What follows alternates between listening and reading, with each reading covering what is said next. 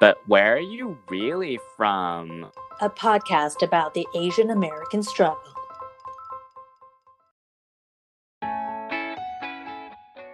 Hi, I'm Jesse Lynn. And I'm Angela Lynn, and welcome to But Where Are You Really From? Yes, we're back with another exciting episode. And I think this week we want to do something fun and introduce you guys to where in Asia we're actually really from. Our parents immigrated from a small country called Taiwan. On a map, it's like maybe 85 to 100 miles off the southeast coast of China, and it's south of Japan and Korea, and it's this, you know, pretty small island. The population, the amount of people who live there, it's like 23 million people. For reference, Japan has 126 million people, and most of the people in Taiwan actually live in major met- metropolitan areas. So about half the population live in the Taipei and New Taipei city area. But for such a small country, it's actually really, really diverse. There are tons of different languages spoken there Mandarin, Taiwanese, Hokkien, Hakka, and there are also 16 officially recognized indigenous groups, each with their own dialect and language and culture. Also, some fun facts or interesting facts about the country is that they recently re elected the first female president, and they are the first country in Asia to legally allow for same sex marriage. Yes. Yes. Very different than in Western culture from a religion standpoint. There is a slight majority is Buddhism that's leading uh, religion that's practiced uh, around a third of the population, um, followed by Taoism, which Jesse and I were actually both raised on. Our, our families are all Taoist. It's a sect of Buddhism, so you can, you can probably say Buddhism rules them all, versus like Christianity in Western culture, obviously, is like the majority for a lot of different countries, but it's really only less than 4% in Taiwan. And just for some grounding, so you know kind of who came before the Taiwanese, way, way, way long ago, the Dutch, I think, were the first to like set their sights on Taiwan, but that was like centuries ago. The Japanese also took over Taiwan for a bit, and Taiwanese people actually have a really interesting and like very positive relationship with Japanese people. There's a lot of similarities between our two cultures, so that's a pretty friendly relationship. And then, of course, uh, most recently, it's the Chinese relationship there, where Taiwan was actually founded by people who were Chinese and fled from China to kind of start their own world based on the ideologies that they had. So now you guys know a little bit more about Taiwan and where our families came from. So this week we're taking you back to the motherland of our parents, Taiwan. So I think we'll kick it off and just say just discuss our roots, like how much of your family is still there. Uh, the majority of my family is actually still there. Uh, it's a very few of us actually emigrated to immigrated. I don't know which one it is. Uh, when you leave the country, emigrated, whatever. Emigrated. there's the one with the E, and then there's the one with the yeah. I. That's what I'm saying. I don't know which is which. Um. Okay. Anyways, uh, very few of us actually moved to America. So, uh, like I mentioned maybe in our first episode that my parents are both one of like 1 million children and uh, from their sides like my dad's side only he actually moved to uh, moved out of taiwan. And on my mom's side only two like her and one other moved. So when i go back it's like everyone's there because it's most of my extended family is still out there. How about you I have kind of like a mixed experience actually because most of my dad's family is in California at this point. I think he only has one brother. I have only basically one uncle who still lives in Taiwan on my dad's side. Um, but definitely when I go back, the family connection I really have is with my mom's side of the family because Mm. almost her entire family is still there. Like she has four sisters and a brother, and they all still live in various parts of Taiwan.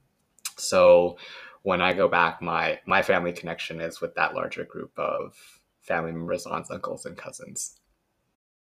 I made myself a commitment about two to three years ago, basically, to try to visit Taiwan at least every two years, just because my grandparents are getting older, my aunts are getting older, and I feel like I'm lacking some kind of like familial connection there. That's so interesting. Um, and I'm really proud of you that you're making that kind of commitment. I feel like I should be better about that because the last time I went back was three or four years ago.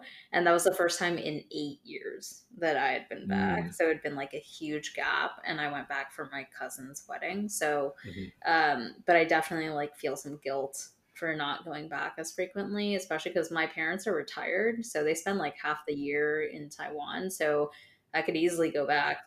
As I get older, there's definitely this more like feeling of searching for some more familial roots Mm. and that more familial connection. Well, you're also an only child. So that's probably. Yeah, I know. Lonely and sad forever. so, tell us what you usually do when you go back to visit family there because it is quite some time, you know, between visits.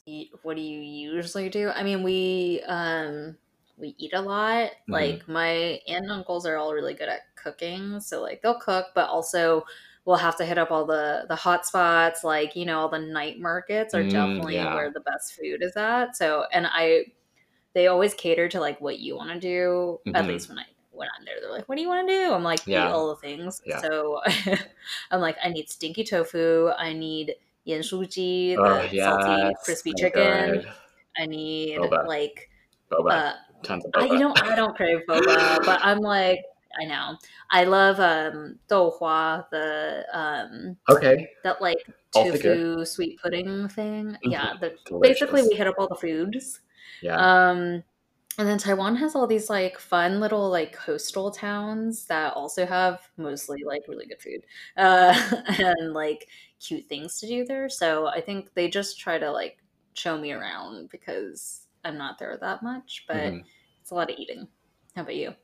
Yeah, I would say it's about the same, and they're also very, very open to building the schedule around what you want to do, which is really funny because usually I have like no idea what I want to do, and I'm just like, show me whatever. But definitely, yeah, a lot of eating our way across the country. And also, the last time I was there, though, I was there for a longer period of time, and it was the second time I had been in four years. So I was like keeping to that pattern that I wanted to. So we were able to do like some other stuff that I would say is less touristy. So we went to this tours of one of those like small night markets that you talk about. It's just all ceramics, like literally, and like? Want- it's mostly like plates and bowls and like housewares. Yeah, but that's but yeah, it's yeah, super fun, super cheap. it's underrated. People don't think about it a lot. Yeah. Yeah. I mean, so we're we're talking about like our recent experiences. Like, how do you feel? How do you feel like traveling to Taiwan has changed for you from like really small to like now? Oh, it's completely different. I mean, when I went every three years, like I said, when I was a kid, it was always summer vacation. And so we'd spend like two, three months there, like the whole break there. And I'd live at my grandma's house.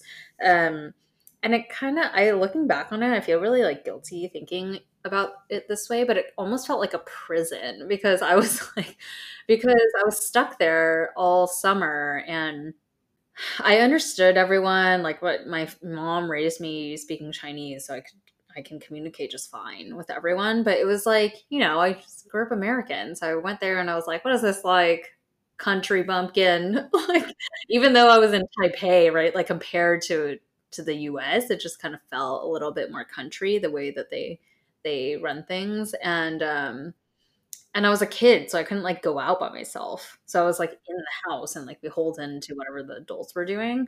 And also, uh, I'm highly allergic to mosquitoes, so I just like hated it because it was mosquito season all the time in Taiwan. So I I didn't like it that much when I was a kid, which like makes me really sad thinking about it now. But um, yeah, thinking about that versus now when I go back totally different because I think you you mentioned this and part of like why you are making that commitment to go back every two years. I think there's the like seeking out the familial connection, but also I think as we grow older, like it's the reason we're starting this podcast, right? Like we want to get back to our roots like you said and like appreciate our culture more and so when i go back i like i'm seeing it almost with fresh eyes because i have a greater openness to like receiving what's around me and like understanding um, the culture behind what i'm doing there uh, mm-hmm. so it's totally different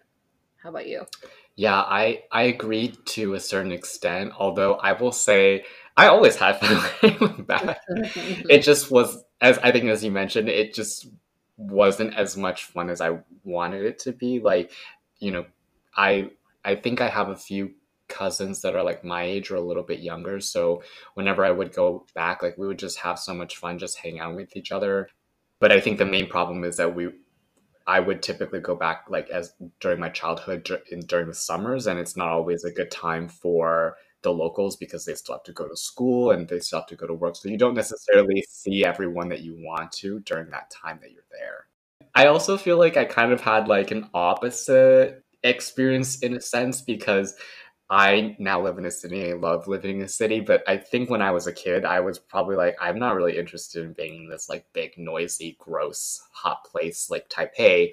I really enjoyed being my country bumpkin self and in the countryside. But now, as you mentioned, as I've gotten older, like interests have shifted a little bit. I still really enjoy going back to the countryside and enjoying that nature aspect of it because I'm a tourist, duh. But but also like I really am also looking to seek out activities like in the big cities, going out, seeing what the nightlife looks like, and like things that you wouldn't have any interest in as a kid, really. So I think that there's a whole world of activities and things to find and explore and really connect with there that I just I haven't yet. All right, so we've talked about a lot of the the fun stuff that we've done both as kids and also now as adults, seeing things with different eyes. But something I think that's very relevant for this podcast because it is all about identity is talking about um, how we think about our identity when we are back in the motherland. Does that perspective for you of like who you are, how you think about yourself change when you are in Taiwan versus here in the US? I feel like in the US, there isn't a heritage for me to be a part of, so I don't belong in that sense. And in Taiwan, there is a heritage for me to be a part of, but I haven't been a part of it, so I can't lay claim to any of that either. So you're always left feeling kind of like the other. And I do have to agree with you, the language barrier is pretty pretty great. I mean, my Mandarin is definitely not as good as yours. I'm definitely missing probably like a lot more vocabulary words than you are. So it's definitely always a challenge to go back and try to communicate the things that you want to say to your family members. Yeah. Yeah. Yeah, I definitely echo that. Um not so much the not fitting in here. I think I feel that mostly when I am surrounded by a lot of like non when I'm around a lot of white people. I mean, I'm not yeah, I'm not very PC. I just, anyways, it's uh that's the only time when I like don't feel like I totally belong because it's so obvious that you're different from everyone else. But otherwise, I feel like very grounded in America and like I'm American. But when I'm in Taiwan, I naturally feel like I don't belong because I am really dark so like Justin and I both grew up in Southern California. And it's like you tan and like you're out in the sun and whatever. But versus in Asia for women, right? Like you, the ideal form of beauty is to be like as white as pale as possible that's what beauty looks like. So even from like the get-go i i stand out because i'm super dark. Um like i distinctly remember this was in america but it was when i was uh, I my mom introduced me to like an auntie that I hadn't seen in a really long time that I also didn't remember, but she remembered me from when I was a kid, and she's like, "Oh wow, you're so pretty. If you weren't so dark," and I was like, "F you." um, but anyway, so like just from like an appearance standpoint, I stand out, but also I just yeah, I don't feel like I really fit in. I do feel like a big part of that is the um community slash like conformity of of the country versus like again we talk about this all the time but like versus the individualism of the US because when I do go back like you can very easily see the trends that are happening in Taiwan. I think it's very common for a- Asian countries in general that when there's a trend that's happening, like everyone adopts it. So when I go back, I can't help but feel like, oh, this like sea of women all have the same hair. They're all wearing like the same clothes, and so like naturally I stand out from from that perspective too because I'm like wearing whatever I want to wear and and whatnot. But anyways, on the topic of language, even though I can speak Chinese and like with the same accent as everyone else there, I still don't have like the total vocabulary that, you know, you would need to like fully express what you're thinking and your opinion on stuff. So I I do feel a bit of like a disconnect because I can't say everything I want to say. So uh yeah, that's a big part of it as well. And like I feel like even for my family, they're super welcoming and they want to like treat me well and um honestly i feel like a celebrity when i'm there because they're like oh my god she's back. Yeah um which is like really nice but um it just it doesn't feel like i'm part of them because i'm already like a part because i'm this like special guest that's not yeah. Yeah. Yeah. I i i think i definitely agree with that and also for me, I I'm a, I'm a big ruminator, as you know. I ruminate on many, many things longer than I should. But for me, when I go back, I always think about what my life would have been like if my parents didn't leave, right? Because you have you can see you can see what it would be like because it's the life that your family members live there.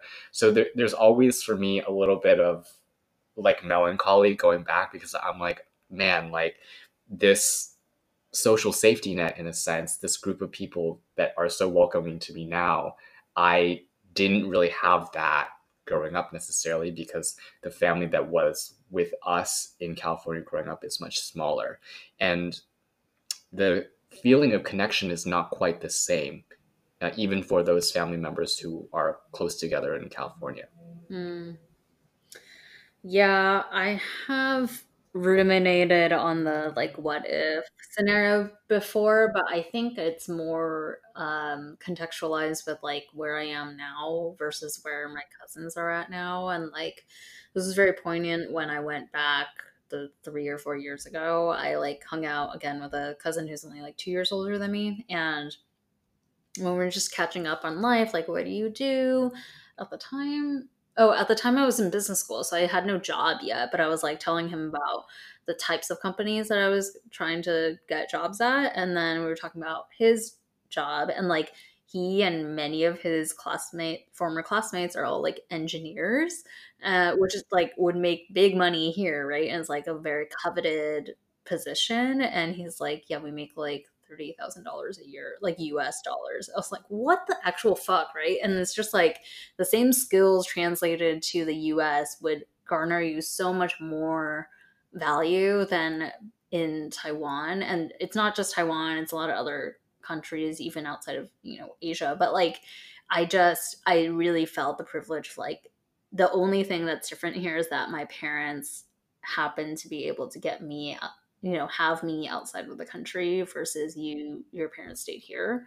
And there's again like a sense of guilt because we just like neither of us controlled how our parents decided like what to do with their lives and then therefore our own fates. And this is just like how the cards played out. Yeah and, and it's it's super jarring right? It's super jarring because when you think about your your sense of self. You're like, I constructed this, I built this.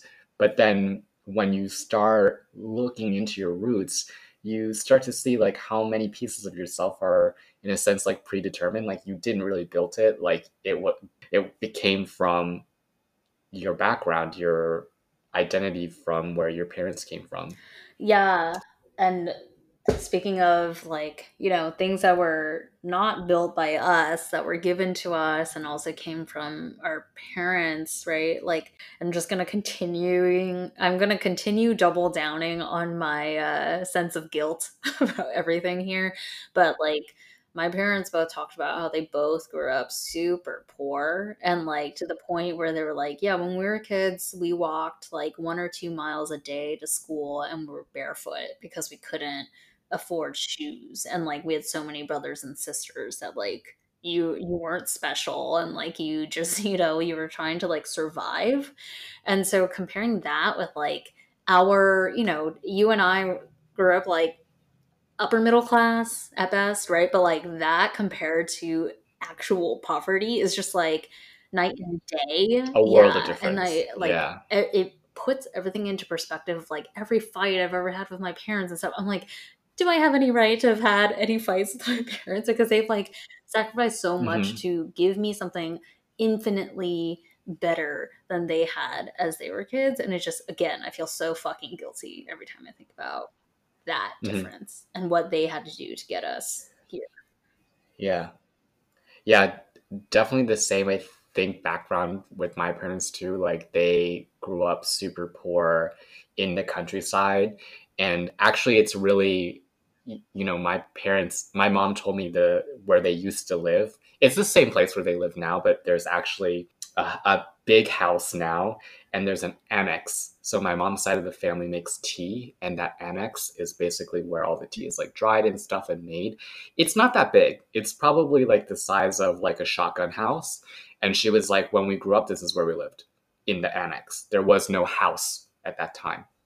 So it's all these things I think definitely put some context to the privileges that we've had growing up with. But I also think that I feel like I've inherited what my parents wanted in terms of a better life into my sense of identity now. Like they took a huge risk moving to a completely different country where they didn't speak the language and didn't know if they would have jobs, didn't know necessarily where they would be living in like a year from now. And they made it work. And I feel like part of that ethic and that desire to take risks and move on to something greater and better for yourself, that's definitely something that I think that I've inherited as part of my identity.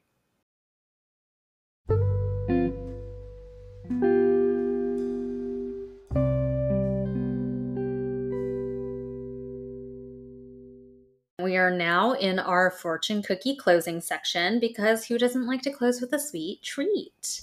Uh, as always, we would love to invite all of you to send in your personal stories about today's topic about going back to the motherland, what you love about it, what you hate about it, how you feel about your identity while you're there.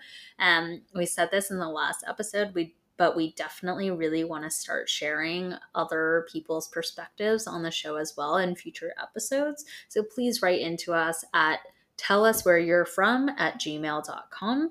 And again, the your is Y O U R E. We look forward to hearing from you.